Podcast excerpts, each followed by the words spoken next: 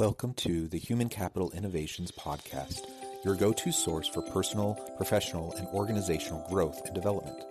We hope you tune in often for all things people management, organizational development and change, organizational leadership, and social impact related. Maximize your personal and organizational potential with Human Capital Innovations Podcast.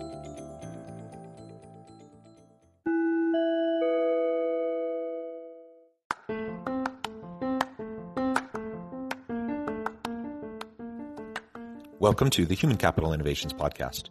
In this HCI podcast episode, I talk with Josh Bersin about his new global study on building a truly healthy organization.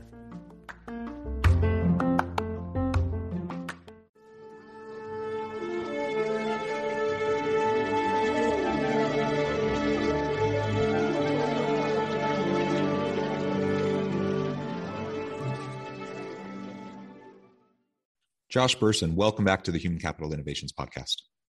Thank you, Jonathan. It's great to be here again.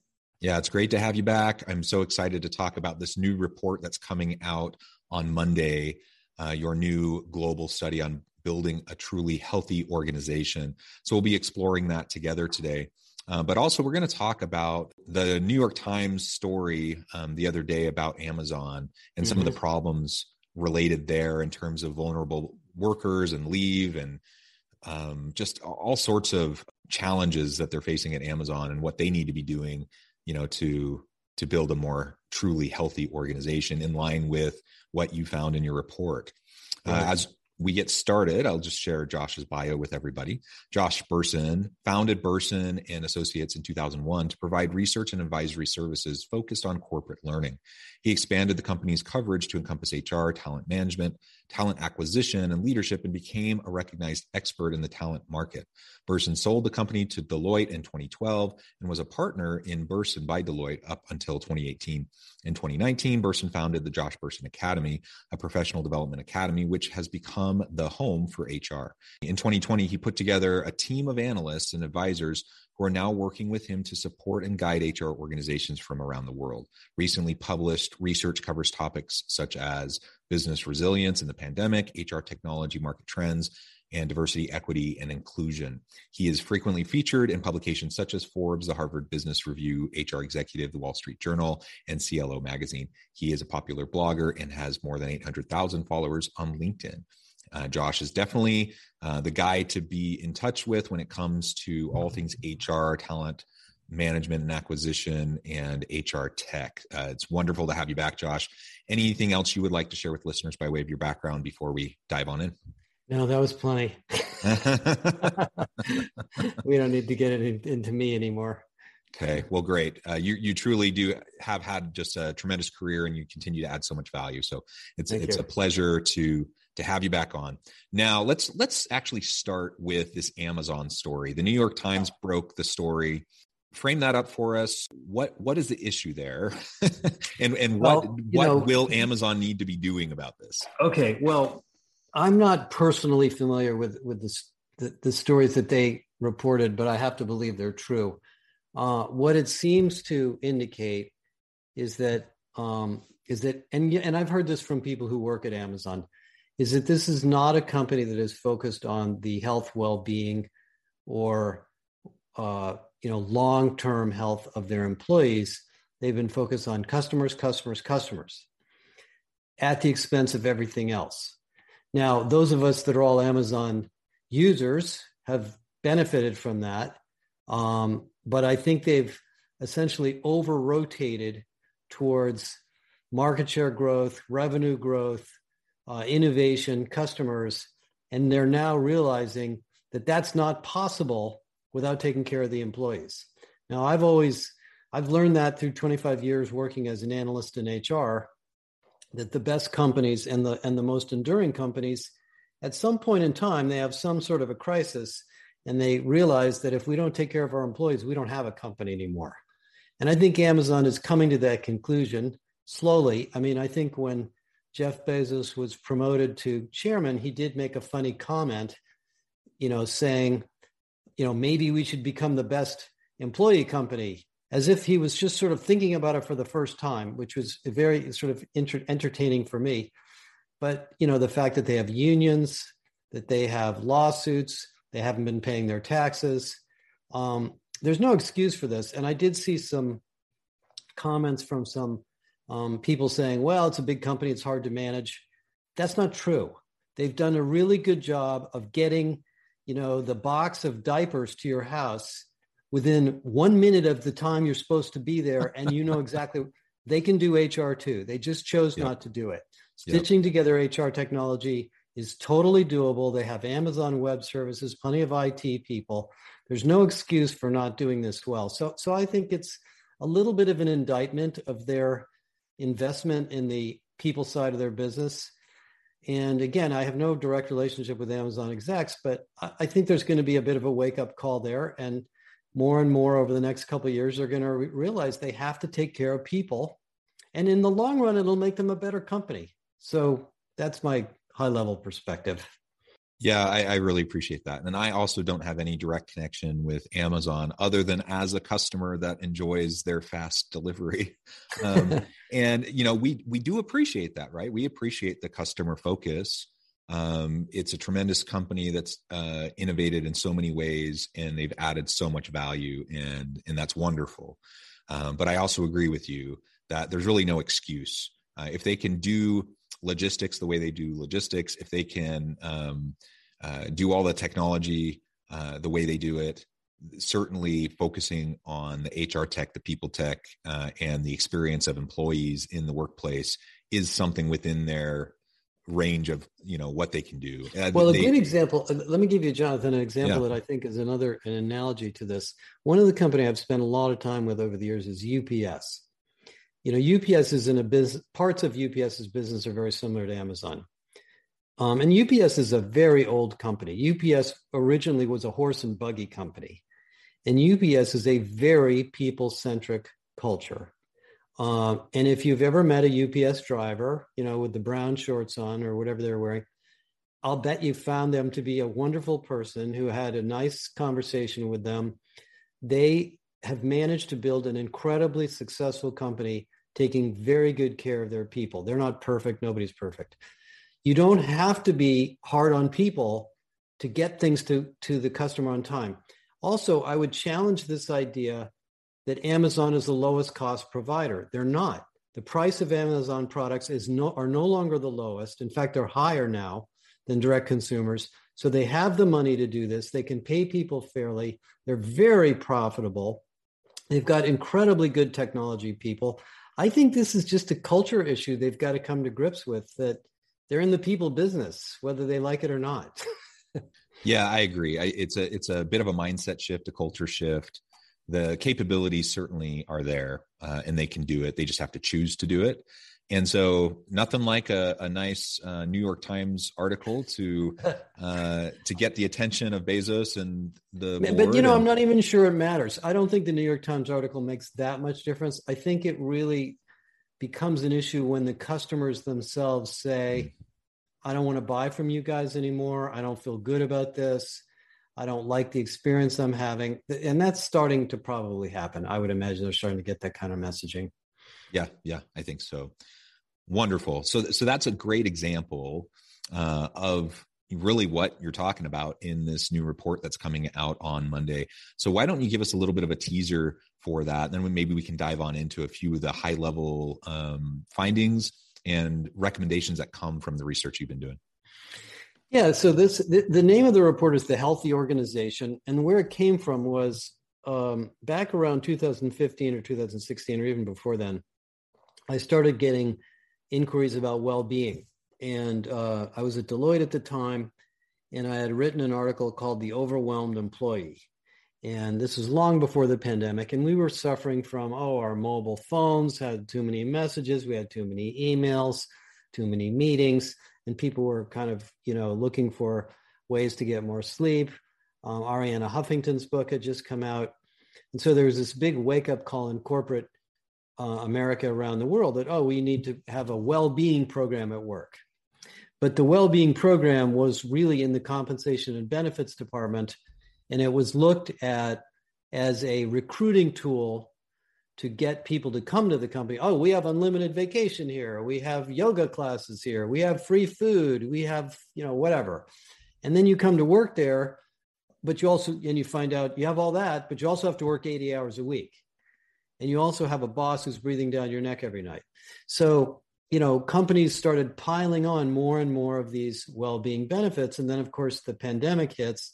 So now we've got psychological health and coaching and uh, resilience training and you know more and more and more of this in fact it's a 60 billion dollar industry just in the corporate side to say nothing of the consumer side so um, so you know being the inquisitive type of analyst i am i said you know to the research people why don't we take a look at this because my gut tells me that the employee well-being solutions alone are not going to solve the problem we've got to deal with management we've got to deal with leadership job design um, performance management, diversity, all these things affect your, your feeling of health at work. So we did this big project and we um, surveyed eight or 900 companies. We asked them to evaluate their practices and a whole bunch of areas. We had almost 90 or 100 practices.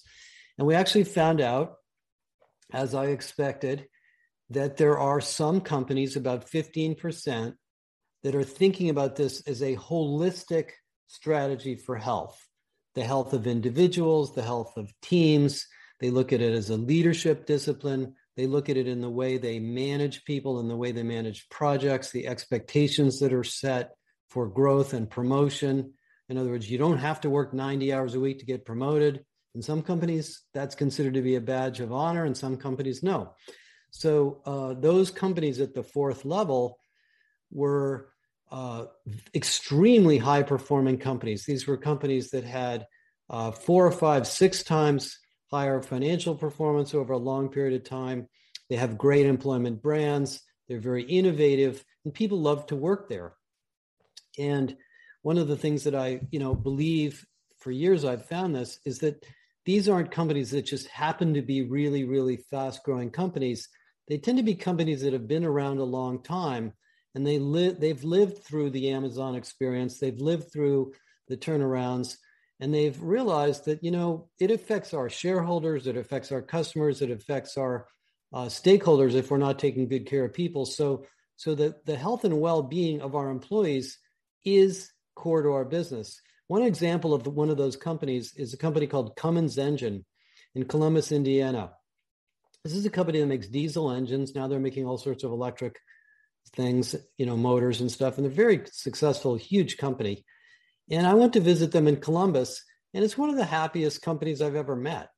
They have, they happen to have, you know, medical centers in every major facility where they do business, where you can go to the medical center and get, you know, drugs or diagnostics or whatever you need.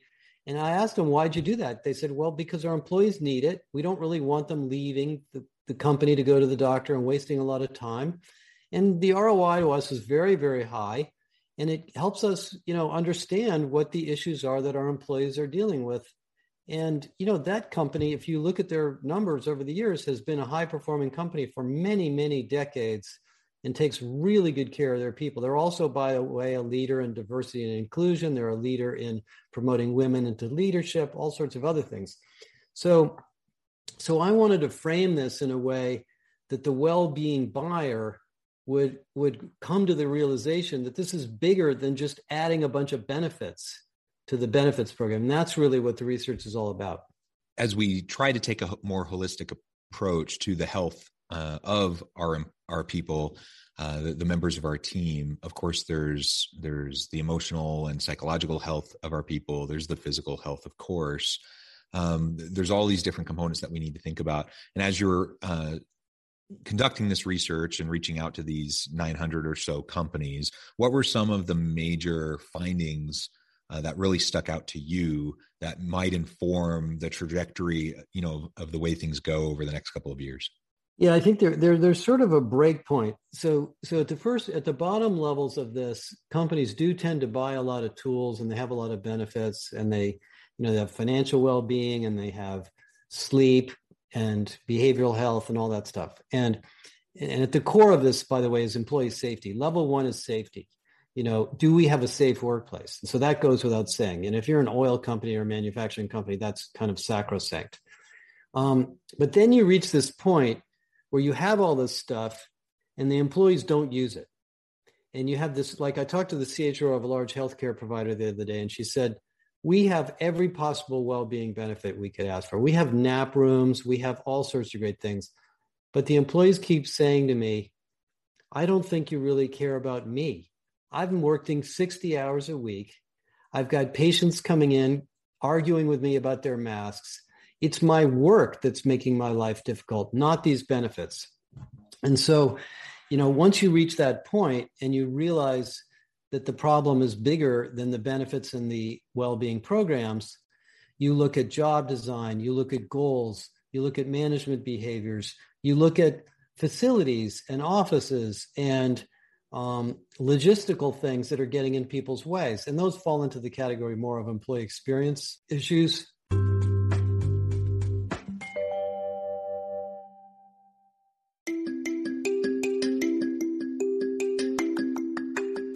I'm excited to announce the publication of my new book from HCI Press, Bluer Than Indigo Leadership The Journey of Becoming a Truly Remarkable Leader. Early in my adult life, I learned about an Asian proverb that translates as bluer than indigo. If you think about the color indigo, it is a brilliant, deep, and vibrant blue. What some would call the bluest of blues. To have something that is bluer than indigo is rare and truly remarkable. Contrary to popular myth, there is no one size fits all or cookie cutter approach to effective leadership. There's no silver bullet, no secret sauce, no go to model that will solve all of our problems. The truth is, great leaders have all had their unique strengths and flaws, and have all had to discover and then pave their own distinctive path in their life's journey to fulfill their leadership potential. Bluer Than Indigo Leadership will help you discover your own path and explore those ordinary, everyday actions that will help you respond to an uncertain future and produce extraordinary results for individuals, teams, and organizations.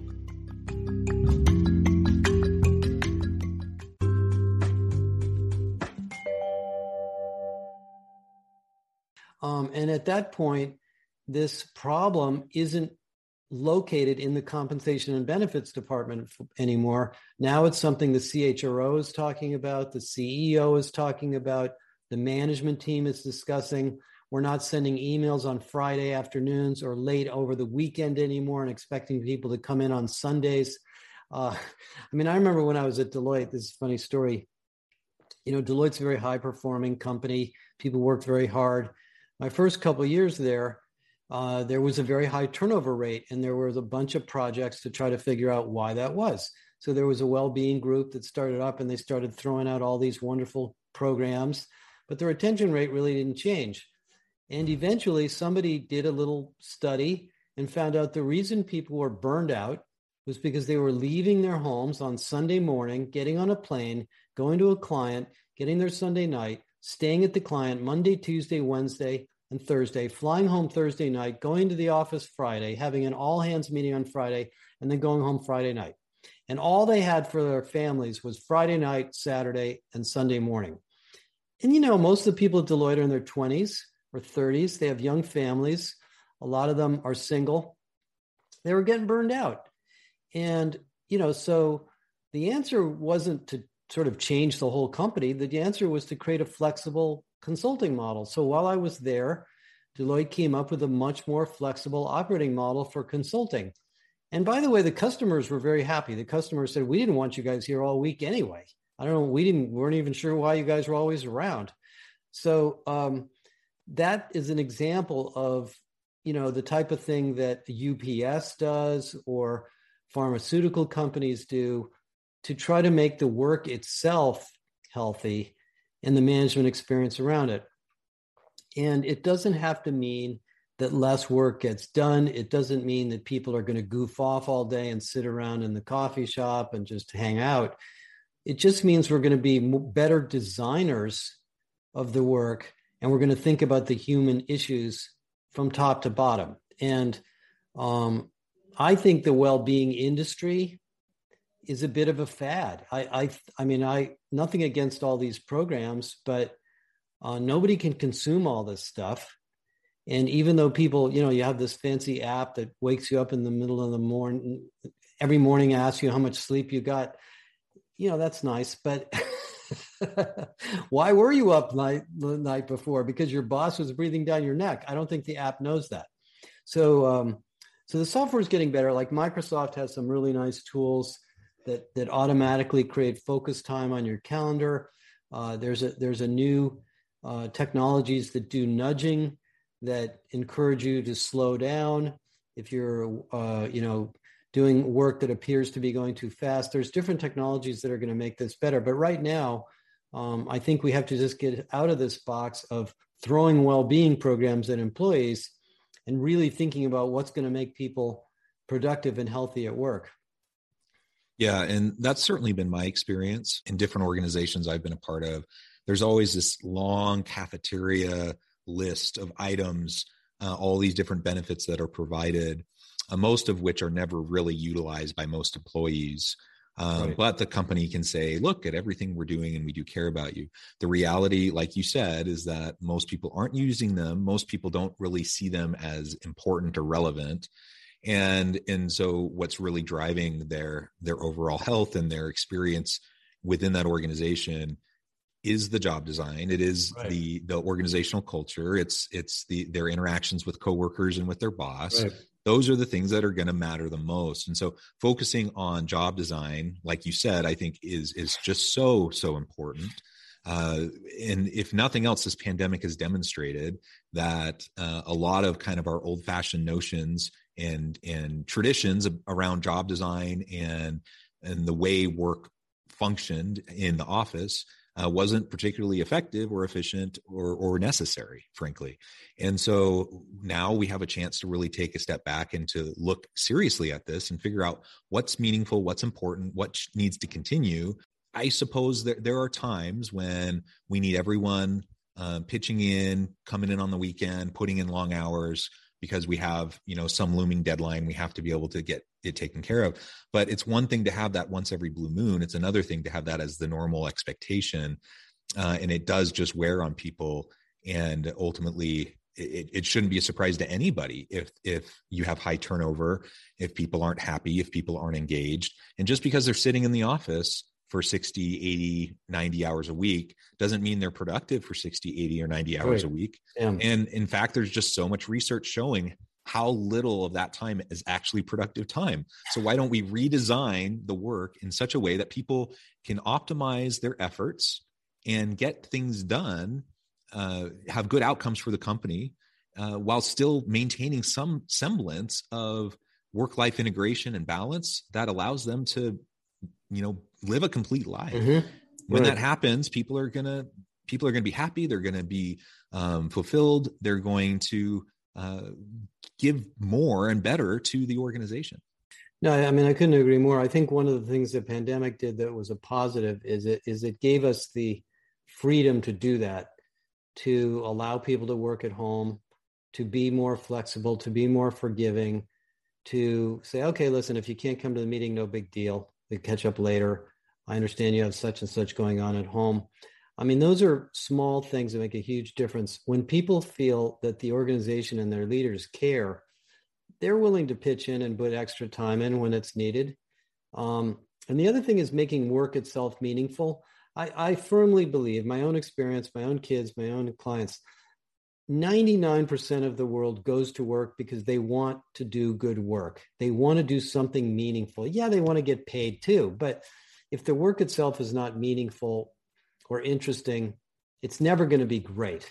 So that's part of the job too is is making sure that the work as designed is uh, valuable for the employee, not just the customer or the or the producer or the consumer. Um, and great companies do that all the time. There's millions of ways to do that.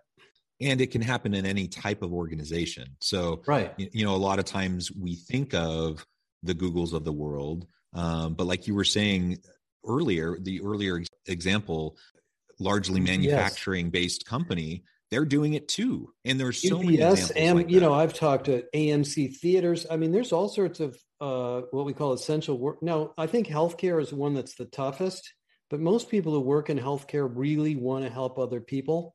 So, you know, there's lots of extra effort going on in that industry right now to give people even more flexibility um, to accommodate their workload. But yeah. yeah, it's a good lesson regardless of the industry. Yeah, and actually bringing up healthcare, I think that's that's a really important one. Um, you know, uh, frontline workers during the pandemic have been as burned out as anyone, probably more than anyone, and uh, they've been dealing with all sorts of challenges over the past 18 plus months but even pre-pandemic that's it's a tough field. And if you're in nursing for example uh, nurses have had high levels of burnout and turnover for a long long time. And it, it's just um, been ramped up a bit during the pandemic with with the burnout. Uh, and in fact, you know, I, I, do a good amount of research and employee engagement and satisfaction. And it's it's funny when you look at academic literature in those areas, a disproportionate amount of it comes out of nursing and uh, healthcare administration. and so you know that there's a problem there um, yeah. that they're trying to figure out. And and certainly uh, these new technologies uh, will help as we try to figure it out.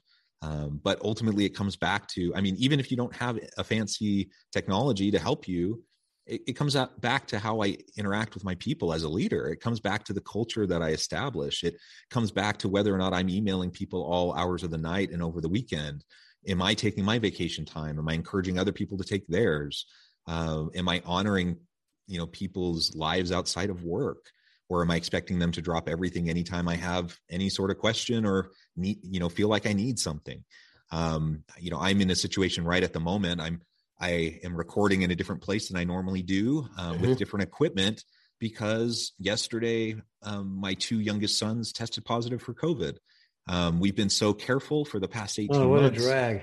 it, it is a drag, right? Like we've been so careful for so long and yeah. um, they, they're just not old enough to get vaccinated yet and uh, you know, but it, it, happened. It caught up to them. They got COVID, and and so they're back home uh, and just trying to juggle taking care of the boys and helping them yeah. with their homeschool and everything. And fortunately, I have a flexible job that allows me to do that with minimal disruption, and I'm grateful for it. I'm I'm yeah. tremendously grateful for it.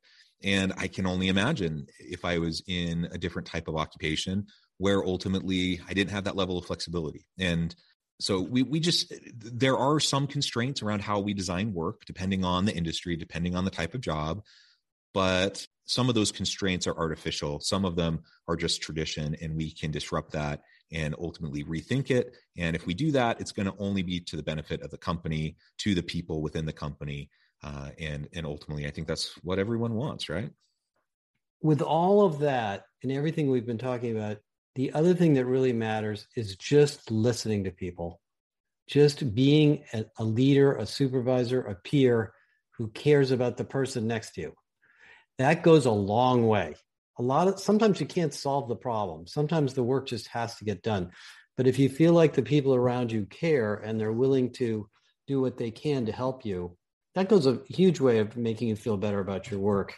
So, um, you know, I appreciate you sharing that story because that's exactly you know a good example of what happens to everybody yeah we all have stuff come up and and yeah. things we have to navigate well josh it has just been a real pleasure uh, to touch base with you again to hear about this upcoming report uh, tell us a little bit more about where people can find more about that report uh, tell us a little bit more about the josh bersin academy and then give us a final word on the topic for today okay well if you go to joshbersin.com it's all there uh, the report will be on the front page. It's called the Healthy Organization. You can just download it. Um, our academy is um, the world's best, largest, single only, maybe professional development academy for all of HR. Uh, it's for HR professionals and HR organizations. We have spent a lot of time the last three years building a capability model around it so you can assess your capabilities and benchmark yourself against lots of other people as well as other organizations. And we would love to, um, you know, to, t- to help any of you out there listening on, on any of these topics. And I would just say that, you know, I think coming out of 2021, we're all a little bit tired of this. It's not over yet. But if we take care of ourselves and our organizations, things will be fine. And a year from now, we'll be in a whole new world, I hope. So thank you, Jonathan. Thank you. I hope so too. Uh, again, it's a, always a pleasure. I encourage listeners to reach out, get connected, check out the new report, check out the Josh Bersin Academy, uh, and all the great materials that are coming uh, out of your team's work. And as always, I hope everyone can stay healthy and safe, that you can find meaning and purpose at work each and every day. And I hope you all have a great week.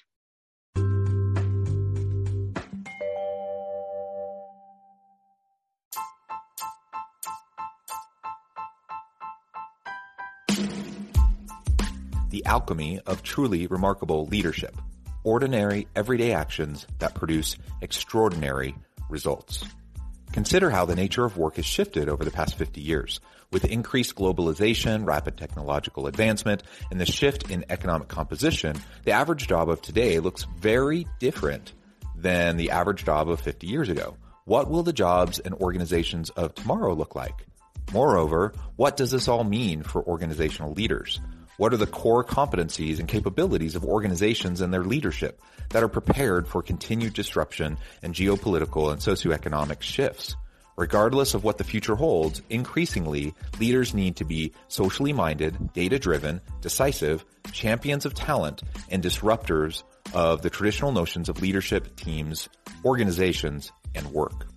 The alchemy of truly remarkable leadership will help you to explore your own leadership competencies and capabilities and consider ways to apply and implement them into your workplace and personal life.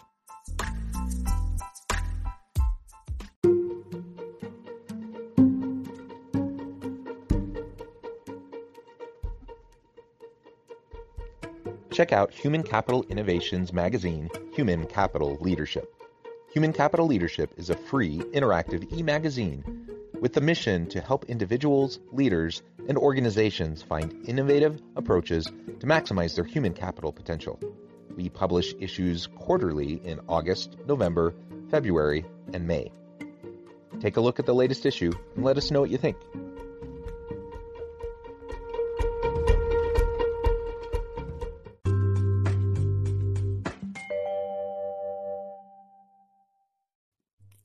Thanks again for joining us for this episode of the Human Capital Innovations Podcast. I hope you stay healthy and safe and that you have a great week.